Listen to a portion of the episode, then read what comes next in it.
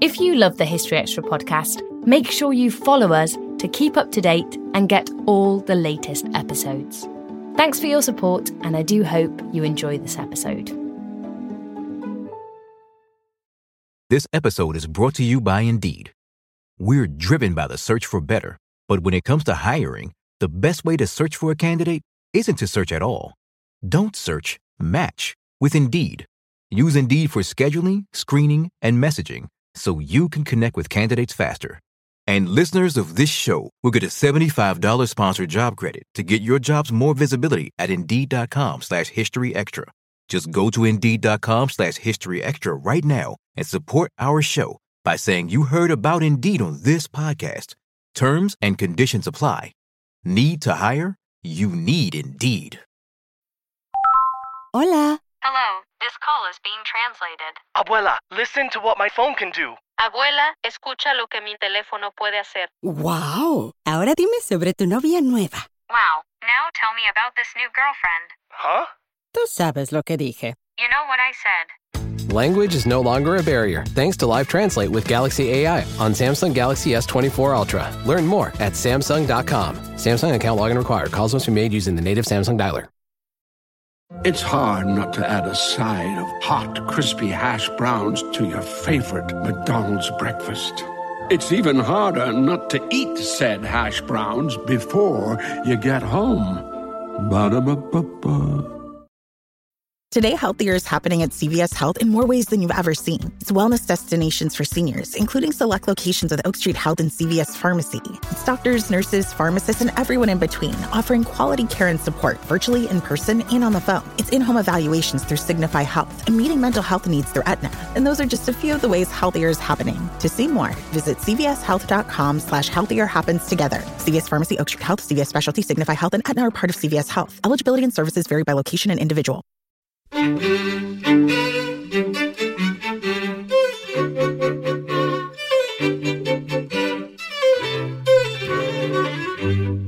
yes, there are cases where countries take action in advance of a crisis, but the fact remains that with countries as with people, nothing attracts attention like something massively going wrong. That was Jared Diamond discussing his novel approach to exploring historical crises.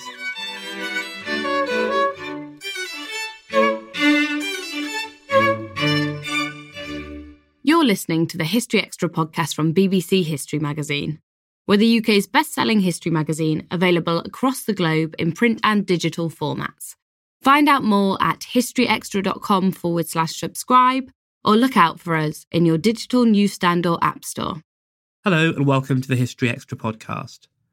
I'm Rob Attar, the editor of BBC History magazine. Today's guest is the American historian and geographer Jared Diamond, who's perhaps best known for his 1997 book, Guns, Germs and Steel. He's just published a new book, Upheaval, which uses ideas from psychology to explore how a selection of countries have coped with historical crises. Our world history editor, Matt Elton, met up with him recently in London to find out more. Why did you decide to take this approach to telling the story of these global events?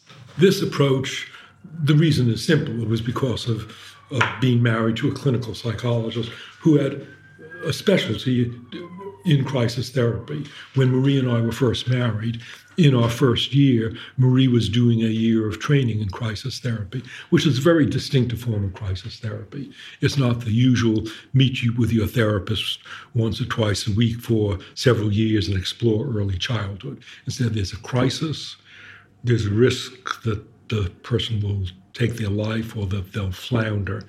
And and the observation is that when one is thrown into a personal crisis, you can't remain in a state of limbo forever. Either you find some new way of dealing with things in a relatively quick time, or you resort to your old way. So there's this six week, roughly six week window.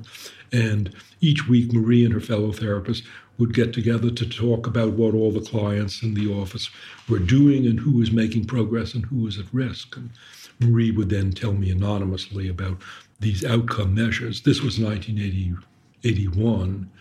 And it dawned on me that similar outcome measures or things for which they serve as metaphors um, apply might apply also to national crises. That was 1981. I didn't start to write the book until 31 years later because other books intervened, but the idea was percolating for a long time. Mm. And finally, in 2012, I was ready to start on it. Um, and how difficult was it choosing um, which nations and which crises to explore? Because it sometimes seems like there's crises just everywhere. Mm. Um, it was it was not so difficult because the list got narrowed down by my my conclusion that I would write only about countries in which I had lived that I knew for a long time and where I spoke the language. There was only one J- Japan. I don't speak the language, but I've got Japanese relatives. All the other countries I speak or spoke the language, and that meant that there were there were only t- there were only two countries that could have been on, well, three countries that could have been on the list that weren't. Britain, initially, I intended to have a chapter on Britain, but the changes in Britain are too complicated and fast moving now. South Africa, I set out to do a chapter on South Africa, but I couldn't get enough material. And although I've been there frequently since the 1980s, I felt that I did not have the understanding, personal understanding of South Africa that I do of the other countries. I might have done it for Italy, but Italy, I go back only to 1998. And so what I was left with was all the other countries where I speak the language and where I have a long history of, of the shortest one is Indonesia, where I've been only 40 years, but the UK is now 69 years my, since my first visit. So I've had lots of time to see what changed. And in addition, I have friends my own age who can tell me about a track record for 70 years. Uh, your personal connection to these countries is something I really like about the book. Um, and we'll talk about some of the countries you did choose in a minute. For people who might not know, I suppose, what are some of the factors that you've applied from personal trauma to the way that we can understand how countries deal with national trauma? Some of them appear right at the beginning, and anyone who has gone through a personal crisis, which means everyone, um, will will be familiar, if they're even slightly honest, with what makes it more or less likely that you get through a personal crisis. The first step, obviously, is to acknowledge that you're in a crisis. If you deny that you're in a crisis, you're going to get nowhere towards resolving it. And a second step, also obviously, is to acknowledge that that you can do something, that you have some responsibility if you get immersed, overwhelmed with self pity, and if you see yourself as a victim and you blame others, and you refuse to admit there's anything you can do about it, again, you get nowhere towards taking action yourself. And then, still another first step that that therapists notice is what's called drawing the fence. This won't be intuitively obvious, but it, it's still the case that in a big personal crisis like a relationship breakup, often we have the sense that everything has gone wrong in my life and we feel overwhelmed. But as long as you're overwhelmed and think that everything is wrong with you, you can't make any progress in dealing with what requires dealing with. And so a first step is is building a fence. Within the fence are the problems that need changing. And then outside the fence is the rest of you, which is okay and, and shouldn't be changed. Those then are first steps. Other first steps that most people are familiar with are the value of getting help, emotional or even material help from friends, and the value of using other people, being able to use other people as models. Um, for example, when my first marriage broke up, I immediately, in the next couple of days, I talked to five friends whose marriages had broken up and wanted to put put a marriage back together, and they served as models for how to how to repair or what to do um, the, the next time around. So those are the obvious first five steps. Other obvious steps are honest self-appraisal. Um, if you're not honest about what's gone wrong, you're going to get nowhere. Another step is previous experience of dealing with a crisis and the lack of previous experience is why the, the crises of teenagers and young adults are so overwhelming because a teenager or a young adult doesn't have the experience of having gotten through a crisis. Whereas my first acute crisis, a professional crisis of 21 when my first marriage then broke up 20 years later. Yes, it was different, but I at least had the experience of having gone through a severe crisis and realized that I got through it. Since I got through that, I was probably going to get through this. So those are some of the the parallels, the features affecting whether one gets through a personal crisis. Mm-hmm. And then all of them map onto national crises. Nations get help or they don't get help. Nations use other countries as models or they don't. Nations are honest um, about their responsibility for change, or like the United States now, they're not honest about that.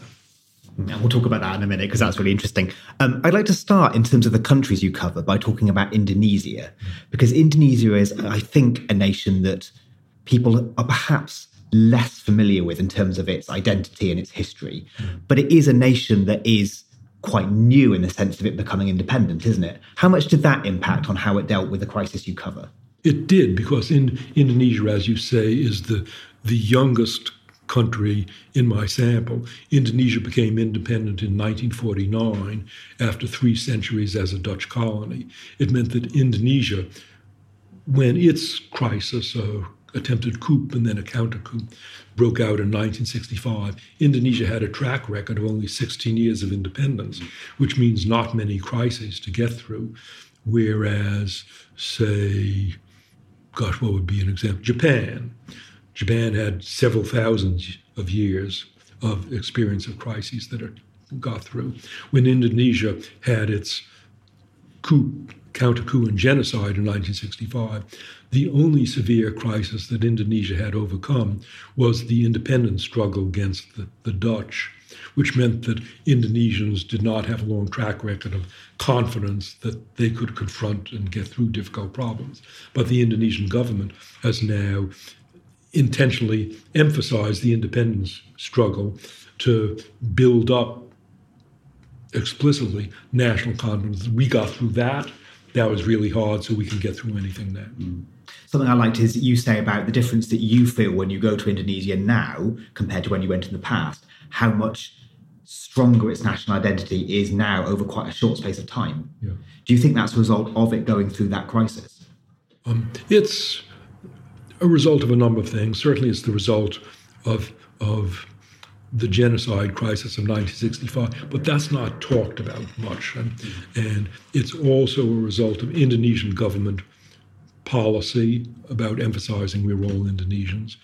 And it's a result of the spread of the national language and it's a result of a greater degree of satisfaction in Indonesia than there was in when I began there in 1979, when there were still independence movements. Yes, there are a couple of independence movements now, but they're they're much weaker because more Indonesians are, are satisfied, and the Indonesian language is thoroughly established now throughout Indonesia. Mm. I find it interesting that Indonesia is a country with quite a short history, yet it's also a country where people aren't encouraged to talk about that history. That seems really interesting, that juxtaposition.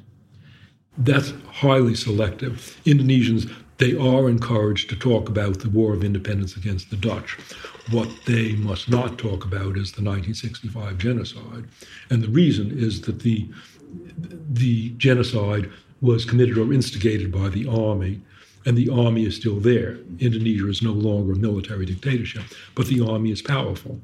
It's only within recent years that Indonesians have started to talk about the genocide, but cautiously. Mm.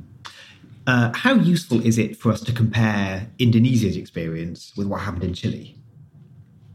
I find it useful most immediately because of the contrast. So here were two countries where one side set out to exterminate the other side. In Indonesia, the military pretty well succeeded in exterminating the communists. In Chile, the military succeeded either in exterminating or driving into exile the socialists. The difference was that at the end of the military regime, after 17 years in Chile and after 35 years in Indonesia, there was a recon- rec- some reconciliation in Chile. There was discussion. Um, there was acknowledgement on the part of the new government, Whereas in Indonesia, there was not discussion, there was not acknowledgement on the part of the government, partly because in, in Indonesia, the army remained there. And in Chile, the army was discredited and retreated. Also, the first democratic president of Chile after the end of military dictatorship, Aylwin, in his first speech as president, the socialists were expecting him, hoping he would say that he was going to punish the torturers. And in fact, he used the phrase, a Chile for all Chileans, which was a euphemism for a Chile in which the torturers could live together with the tortured or the relatives of the, the tortured. Reasons for that were that in the in the the final plebiscite that that ended the military dictatorship, although it was a free plebiscite, 45% of Chileans still voted for Pinochet, and the army was there in background. So Aylwin recognized that such a large fraction of Chile, Chileans still sympathize with the and and to this day, when I was interviewing Chilean friends, um, I, I, had two cases of interviewing husband and wife couples where the couples asked me, would I please interview them in di- separate rooms because they said we have different views about the matter. And in both cases, one member of the couple, I think the, the, the woman said, in effect, um, yes, Pinochet did horrible things, but he was good for the economy. And the husband said, yes, Pinochet was good for the economy, but he did horrible things. That's so interesting. So the, the husband and wife had opposite views. Yeah. Um, if we're going to map some of the uh, the factors that you talked about at the start on what happened in Chile, is it a case that that's an instance of not acknowledging the trauma, if you like? I would say instead that, that Chile is a case of partially acknowledging the trauma. It's not an, ex- Germany is the extreme case of acknowledging what they did. Um, Japan is the opposite extreme of not acknowledging. Indonesia is close to that extreme. In Chile, the government, um, the current government, has acknowledged and has had commissions. The the people sent to prison did not include any members of the junta. Pinochet himself was prosecuted, but developed dementia before the prosecution could be followed through. The head of the Secret Service was sentenced to 529 years in prison and died in prison. The other members of the junta were not put on, on trial. The Chilean government realized that it had to be cautious because the army was still there, and what were they going to do? Yeah. Um, you mentioned Japan there, um, which in the book you you compare in some ways to what happened in Finland. Is that right? The comparison with Japan is, um, well, there were okay. Both Japan and Finland faced attacks or threatened attacks. Japan was threatened with attack by the West. The t- attack did not take place. Japan had enough breathing space that was able to arm. Finland did have an attack. Finland did not have a breathing space. The, the other parallel is between Japan and Germany in their, their treatment after the Second World War of the countries on which they had perpetrated horrors. Germany being pitiless about making sure that all German school children go to German concentration camps where there are absolutely pitiless displays by Germans of what Germans did to other people. Mm-hmm. Um, in Japan, I have Japanese relatives by marriage, and my Japanese relatives tell me that in Japanese schools, there's very little about World War II on the grounds that in the 2,000 years of Japanese history, World War II was just five years. So why do we have to spend much time on World War? II? This episode is brought to you by Indeed. We're driven by the search for better, but when it comes to hiring, the best way to search for a candidate isn't to search at all. Don't search. Match with Indeed. Use Indeed for scheduling, screening, and messaging so you can connect with candidates faster. And listeners of this show will get a $75 sponsored job credit to get your jobs more visibility at Indeed.com slash History Extra. Just go to Indeed.com slash History Extra right now and support our show by saying you heard about Indeed on this podcast. Terms and conditions apply. Need to hire? You need Indeed. We don't always realize just how much our negative thoughts and experiences stick with us and weigh us down. You may find your brain constantly running through a highlight reel of bad moments. That comment your friend made last week that hurt your feelings, that frustrating thing your mum does, or that silly thing you said in a meeting. Maybe it's time to get it all off your chest, whether it's a tiny annoyance or something much bigger. Talking about it can give you some relief and lead you to a potential solution. That's where therapy comes in. It's a safe space to share whatever's weighing you down and learn to process it so your internal highlight reel can focus on the good stuff. And BetterHelp offers affordable online therapy on a schedule that works for you. Connect with a licensed therapist by text, phone, or video call. Start the process in minutes and switch therapists anytime. Let it out with BetterHelp. Visit betterhelp.com slash historyextra today to get 10% off your first month. That's betterhelp, H-E-L-P dot com slash historyextra. Hola. Hello, this call is being translated. Abuela, listen to what my phone can do. Abuela, escucha lo que mi teléfono puede hacer. Wow. Ahora dime sobre tu novia nueva. Wow, now tell me about this new girlfriend. Huh? Tú sabes lo que dije. You know what I said. Language is no longer a barrier thanks to Live Translate with Galaxy AI on Samsung Galaxy S24 Ultra. Learn more at Samsung.com. Samsung account login required. Calls must be made using the native Samsung dialer. And how much of that comes down to national character, those differences, do you think?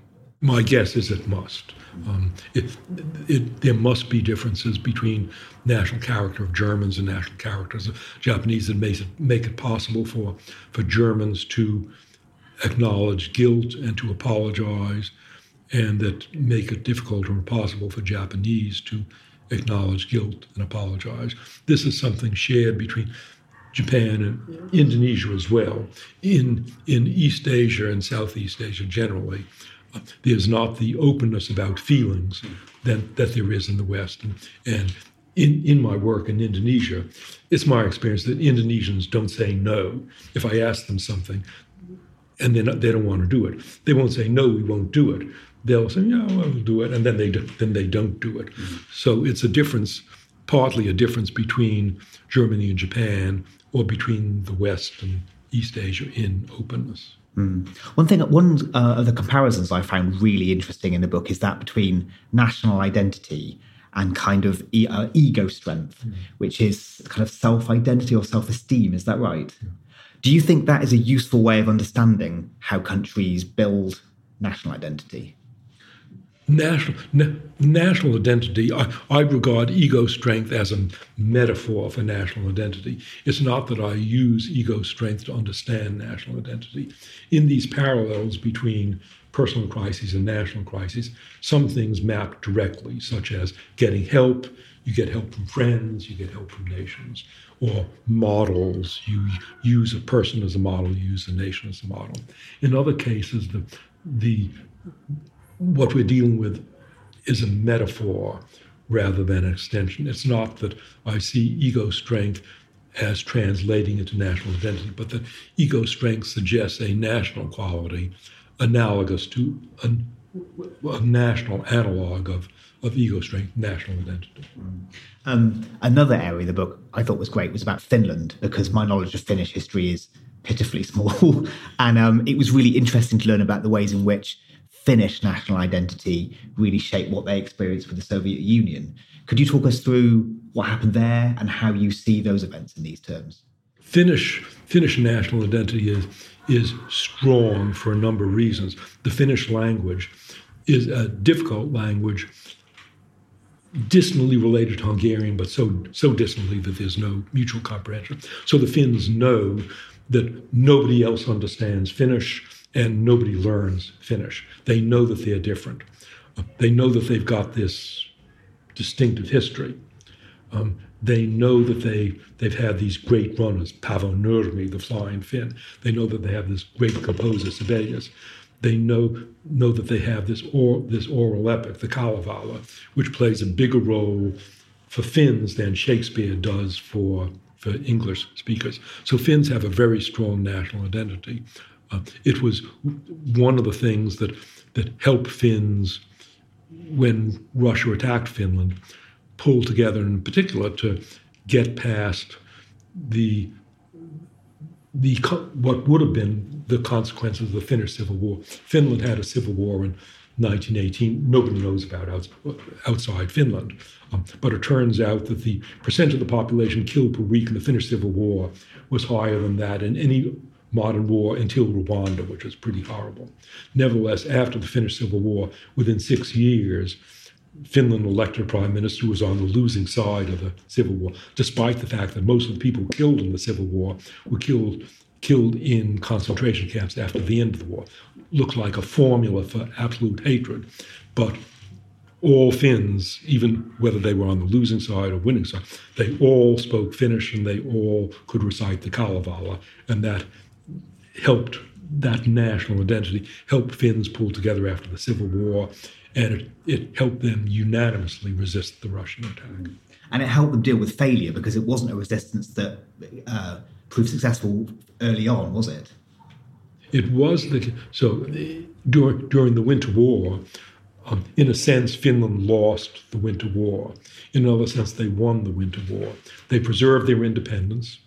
Um, yes, they lost Karelia, but most important was that they didn't get occupied and they preserved their independence. And they were they were the only country in Europe to be attacked by a major power, by Germany or Russia, to preserve their independence and not to be not to be be occupied. And in that sense, they well, they won. They won, but at what a horrible horrible cost, with such a large fraction of the population killed or orphaned or or widowed. But they won, they preserved the independence, and they, they fought twice and they preserved their independence again.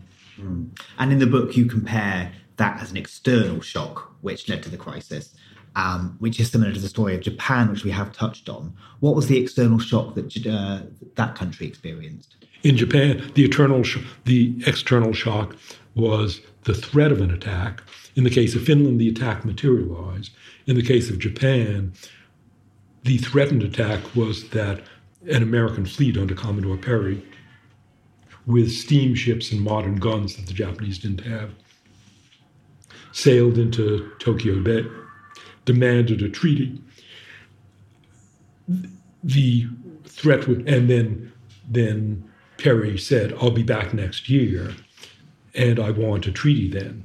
The Japanese rec- and Perry came back the next year with a much bigger fleet. The Japanese recognized that if they did not agree, they would be attacked. And the Japanese had seen that that 11 years before Perry, China, in fact, had been attacked by the West and had lost the war.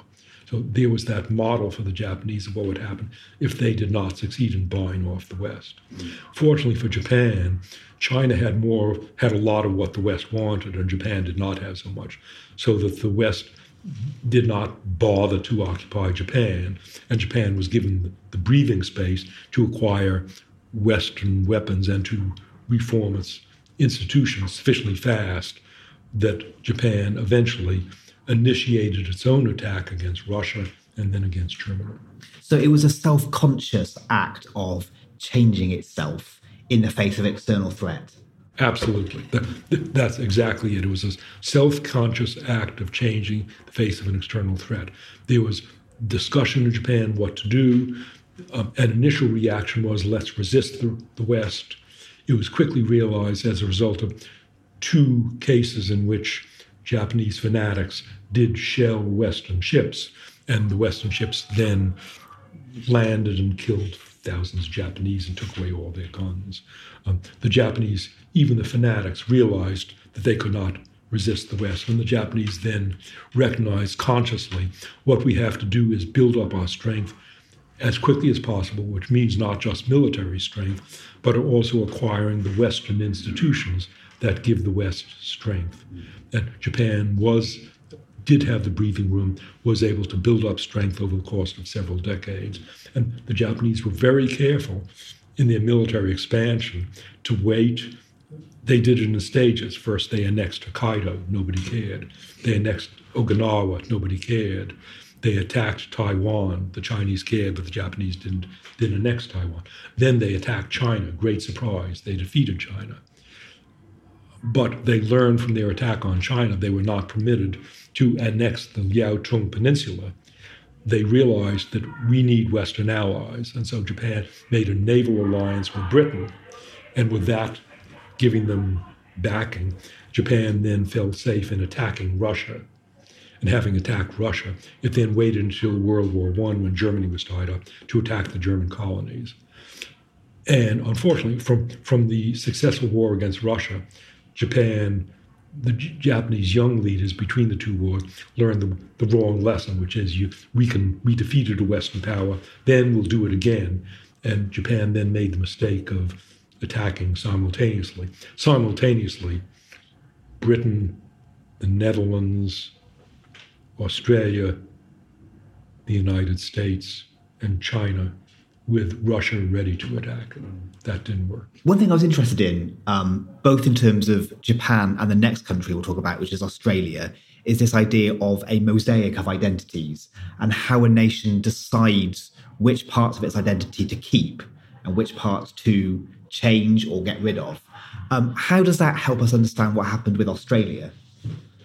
Well, let's preface Australia uh, by by at least alluding to to Britain because Britain is struggling now with an issue of national identity. Basically, is Britain part of Europe, albeit a distinctive part, or is Britain separate from Europe?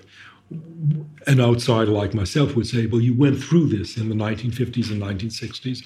You watched what was happening to your trade. Um, you watched what was happening to your empire and fleet, and you recognized that Britain was part of Europe, albeit a distinctive part of Europe. You're now reliving that issue, but here again we get the analogs of personal crises because a couple that has resolved a marital crisis, that doesn't automatically mean that they will live happily forever after. The same issue may recur, and the same issue is recurring in Britain. In the case of Australia, just as Britain has been struggling with the issue of national, who are we? Australia, during the time that I've been visiting Australia, which began in 1964, Australia has been struggling with an issue of national identity. When I arrived in Australia, Australians viewed themselves as an outpost of Britain, loyal British subjects who happened to be near Asia. But by God, we were loyal British subjects and we died for the British motherland at Gallipoli. But during World War II, there were shocks when, when Britain did not succeed in defending Australia. And two other things changed.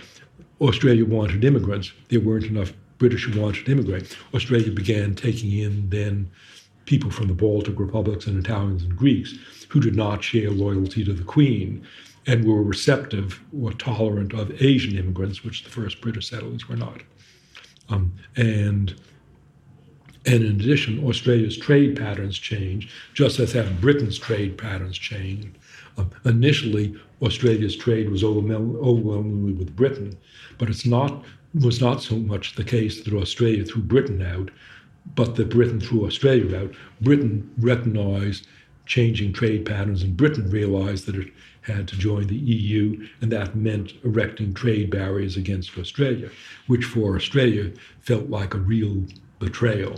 So Australians from the 60s onwards weaned themselves of their British identity. In 1979, around 1979, under Prime Minister Gough Whitlam, the White Australia policy was explicitly given up. And when I, in 19, 2008, took my son to the University of Queensland campus and walked across the U, campus with him, I felt that I was at University of California, Berkeley, or UCLA. Namely, here I was on an Asian majority campus.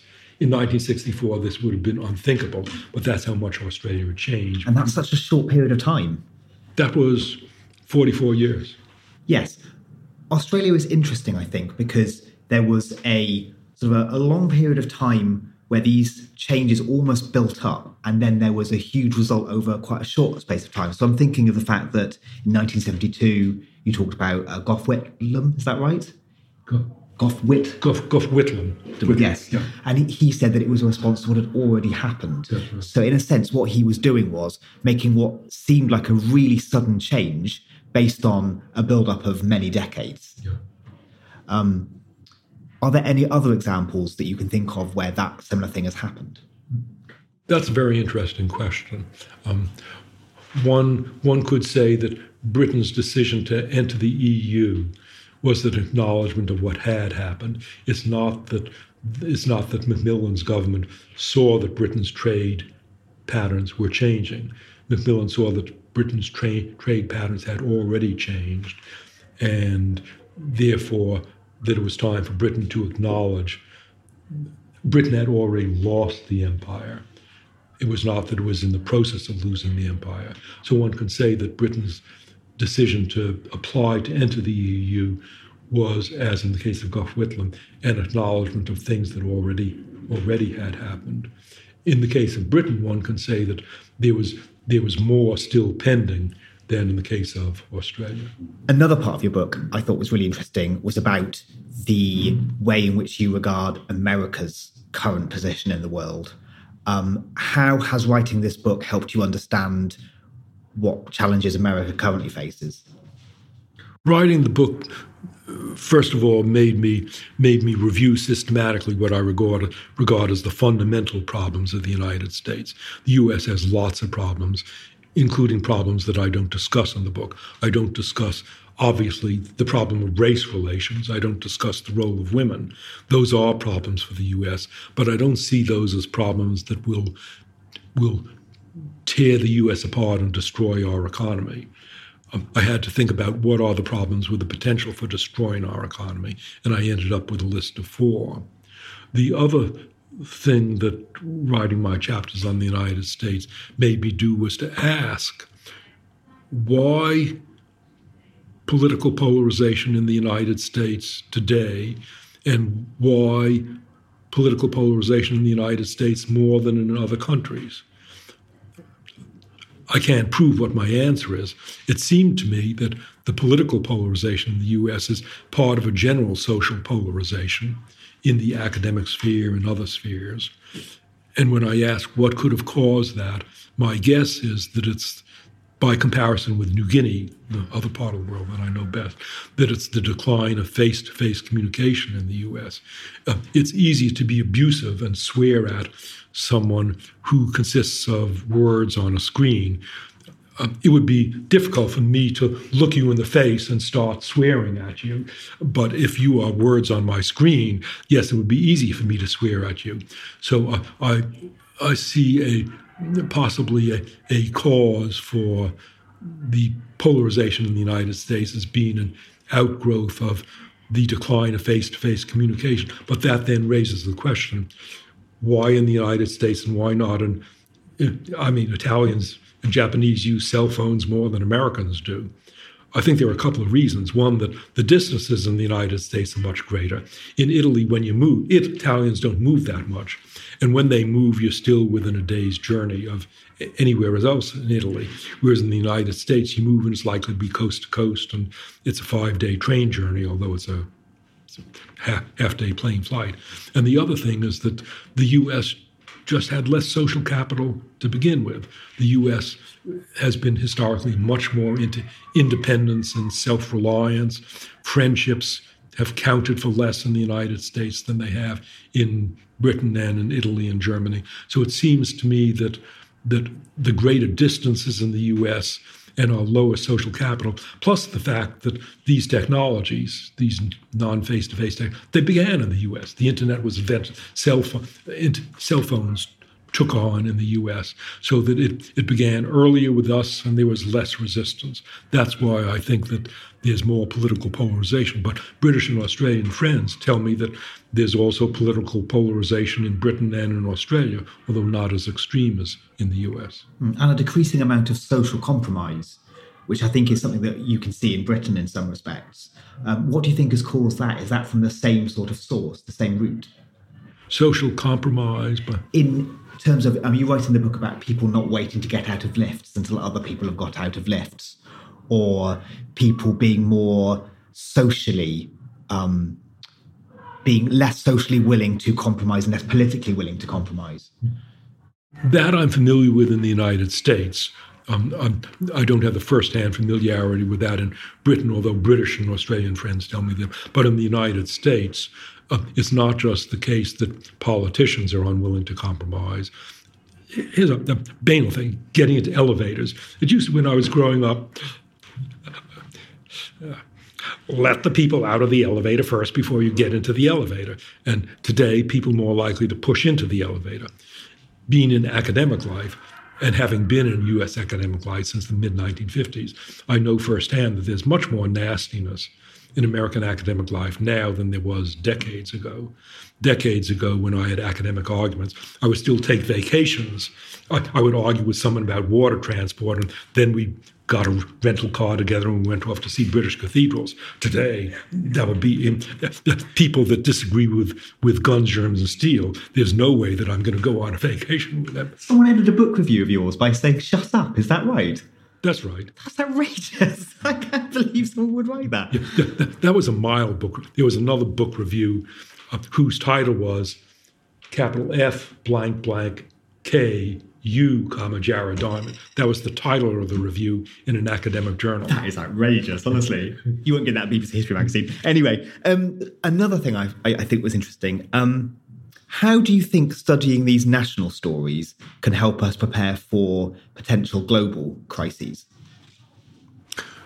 The the outcome variables one can apply the same outcome variables and when you apply them at first you're inclined to be pessimistic because the world does not have a shared identity.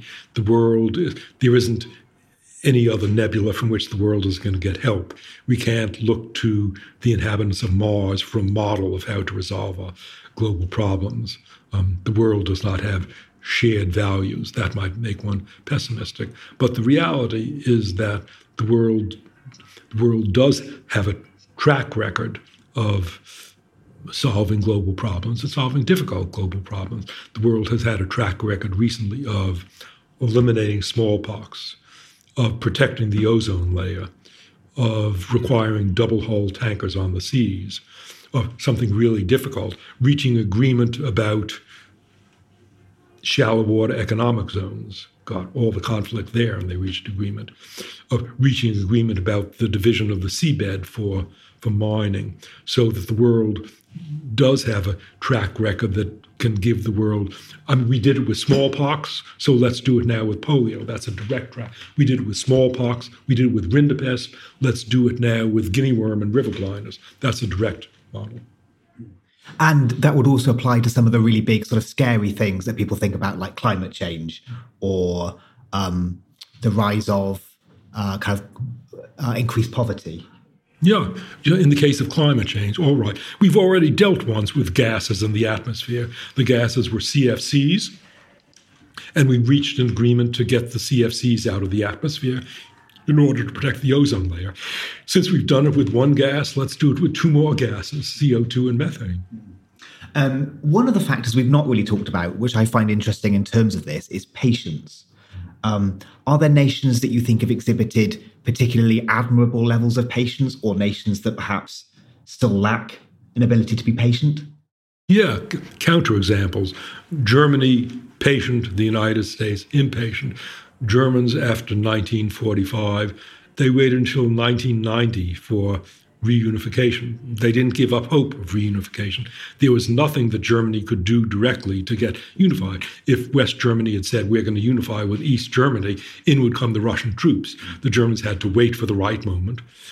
But they had laid, laid the groundwork in 1970 when Willy Brandt recognized East Germany, recognized Russia, established diplomatic relations, and acknowledged the permanent loss of the German territories beyond the Oder-Neisse line. So Germans waited 45 years. Um, the United States has shown less pain. We, we, we've had much more difficulty getting through the trauma of the Vietnam War. Basically, we lost the Vietnam War. Um, Germany lost World War II. Germany has reached more peace with having lost World War II than the United States has with having lost the Vietnamese the Vietnam War. Why do you think that is? The United States is, is used to success. Ger- Germany is not used to success. Germany is in the middle of Europe. Germany has been repeatedly overrun. The Germans the two occasions when Germany tried to impose its will on Europe, the result was utterly disastrous. The Germans don't ex- don't expect to su- succeed easily. The United States has been accustomed to success, and the, the first war, we've had two wars where we didn't succeed. The Korean War ended in something of a stalemate. At least we preserved the freedom of South Korea. And the Vietnam War, basically, we lost. But it was the first war that we lost, and it was traumatic. For us. shock. Yeah. yeah. Um, it seems to me that part of the reason you're optimistic, despite all these crises, is that you think that the more world history that we have to learn from, the better we'll be at coping with the next set of disasters. Is is that a fair way of putting it? That's one part of it. It's one one reason that gives me optimism. Um, today, more people read than ever in the past. When Thucydides wrote Peloponnesian War around 400 BC, how many copies of Peloponnesian, how many manuscripts were out there? A few dozen, a few hundred. Whereas today, you publish a book and it's out there in millions of copies all over the world.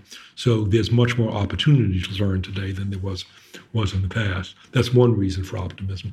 Other reasons for optimism are that big businesses, which are potent forces, both for good and bad, within the last decade or two, quite a few big businesses have started to do more good things and fewer bad things, although the general public is not so widely aware of them. Um, that gives me cause cause for hope. And the fact is that we've not had a major war since since 1945. Um, that's some grounds for for optimism. Uh, is there more work that you would like to do on this subject? Is there more areas of research that you didn't get to put in this book that you'd like to expand on in the future? Yes and yes and no. Yes, there are things that I would like to expand on, but there there are there are other there are completely different questions, and I think I, I will move on to other questions. And there, there are many things many things left unresolved by this book. Um, my selection of countries was is obviously non-random. They were the countries that Jared Diamond happened to have lived in and spoke the language. But in there, there's not a single African country. It's a skewed sample, and most of the countries are first world democracies the non-first world democracies in there are Chile, which is halfway, and Indonesia, which is not a first world democracy. But does this apply to Africa? Does this apply to non-first world democracies? Um, what about countries that have conspicuously failed to confront crises? All of that remains to be done.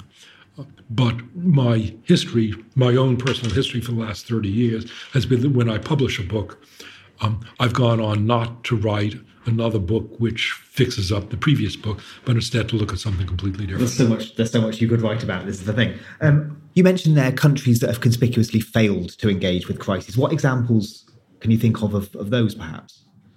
Somalia, where government has collapsed.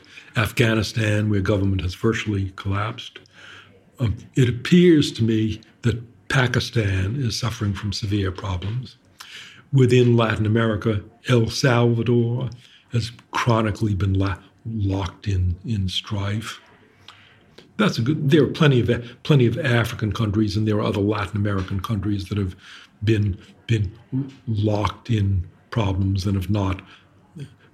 Papua New Guinea, where I do my field work, um, Papua New Guinea is dealing with problems that remain unresolved. So yeah, there are plenty of examples of just as there are people that don't resolve their difficulties, there are countries that don't resolve their difficulties. Do you think that a country can genuinely change without a crisis? Or do you think crises remain the best way of a nation developing? With countries as with people, crises attract attention. Um, there's that the quote of Samuel Johnson um, quoted by Boswell, something like, Believe me, sir, when a man knows that he is going to be hanged in two weeks, it wonderfully focuses his attention. Yes, a crisis, and similarly with, with deteriorating marriages. Um, when one person says, I'm walking out and I'm getting a divorce, that attracts attention more than complaints about the marriage for a decade. Uh, so, with countries as well, um, recognition of a crisis, or recognition often depends upon there being a crisis. But there are cases of countries um, um, acting proactively to avoid a crisis. And the prime example is the European Union. The EU in 1950, Adenauer and the other uh, European people, they didn't wait for World War III. They said, we need something to prevent a World War III. That was taking action in advance of a crisis. And the government of Finland, there's a branch of the Finnish government which is called Crisis Planning Branch. They meet every month. A friend of mine is on the on the panel, and every month they meet and they figure they ask what might go wrong in Finland. When I the last time I visited Finland, my friend happened to who come back from the panel. In the most recent panel, we Finns discussed what happens if our electronic grid, electric grid, gets knocked out, for example, by a cyber attack. What would Finland do in the case of the electric grid being knocked out? Okay, Finland's electric grid has not been knocked out, but Finland did, hasn't waited for the electric grid to get knocked out.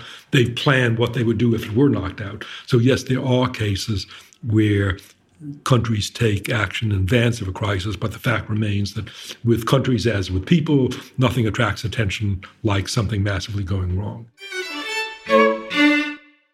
That was Jared Diamond. Upheaval How Nations Cope with Crisis and Change is out now, published by Allen Lane. And you can read a version of this interview in our June edition, which has just gone on sale.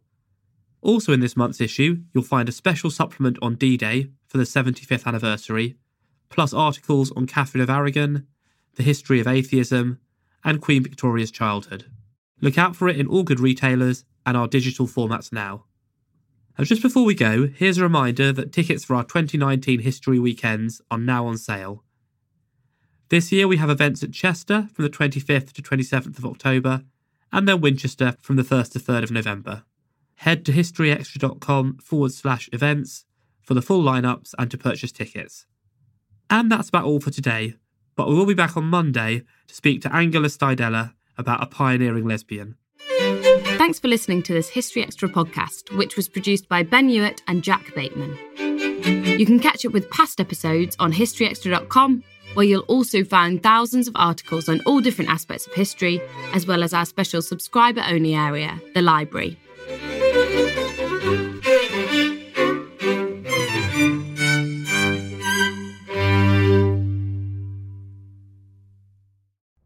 Collision between a Chinese jet and an American spy plane.